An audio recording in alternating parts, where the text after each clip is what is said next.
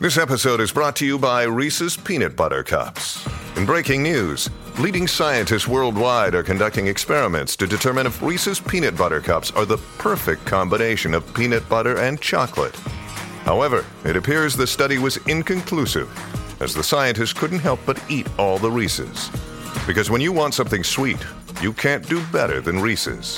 Find Reese's now at a store near you.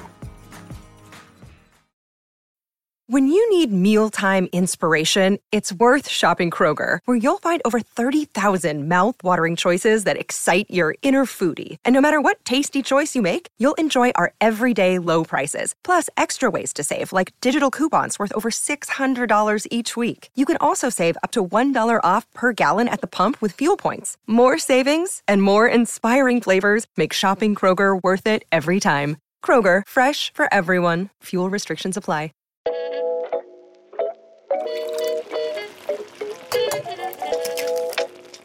Jeremy Lee here, and welcome to this bonus cook along episode from the BBC Good Food podcast. In this week's podcast, I talked about my favourite dish, and here I'm going to give you my recipe for my smoked eel sandwich. Don't forget, you can pause this episode at any time if you want to cook along with me.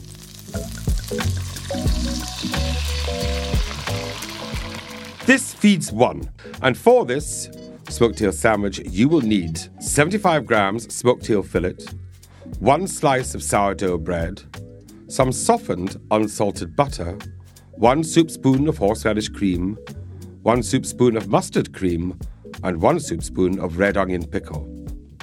Now, the red onion pickle makes enough for six sandwiches, for it's not easy to make less. And for this, you will need 85 grams of caster sugar, 220 grams of organic cider vinegar, and 125 grams of red onions. To make the horseradish cream, roughly 200 grams, take 300 grams of freshly grated horseradish, 50 grams of caster sugar, 55 mils organic cider vinegar, and 100 mils of double cream. Then, for the mustard cream, again, this makes enough for six sandwiches, take 2 teaspoons organic cider vinegar, 2 teaspoons caster sugar, 1 soup spoon Dijon mustard, and 150 ml of double cream.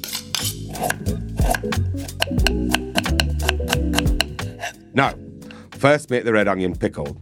Dissolve the sugar and the vinegar by whisking them together in a bowl.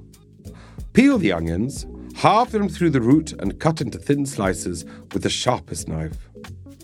Stir the slices into the brine and cover, and let sit for at least 45 minutes. Next, make the horseradish cream. So peel and finely grate the horseradish. Dissolve the sugar and the vinegar by whisking the two together in a bowl.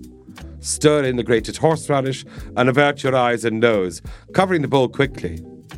Let sit for 15 minutes, then remove the covering, don't inhale, stir in the cream, decant into a bowl, cover and refrigerate. The fresher you use this, the better, but it will keep in a sealed jar in the fridge for two to three days. For the mustard cream, in a bowl, whisk the cider vinegar and caster sugar until the sugar dissolves. Then add the Dijon mustard and whisk until smooth. Add the cream, mixing well. Cover and refrigerate until needed. To assembly, cut the eel into four pieces. Cut the bread into two pieces. Butter the bread sparingly. In a pan, fry the bread lightly, butter sides down until crisp and golden. Place the bread on a board, crisp side up. Put a spoonful of horseradish cream on one slice. Do not spread, as gravity will do the work for you. Secure the eel in the horseradish cream. Place a spoon of mustard cream atop and the remaining slice of bread on top of that. Return the sandwich to the pan and cook swiftly until crisp and golden. Turn the sandwich and repeat, then lift onto a plate and serve with a small tangle of red onion pickle. Thank you for listening to this bonus cook along episode. For more recipes, visit bbcgoodfood.com.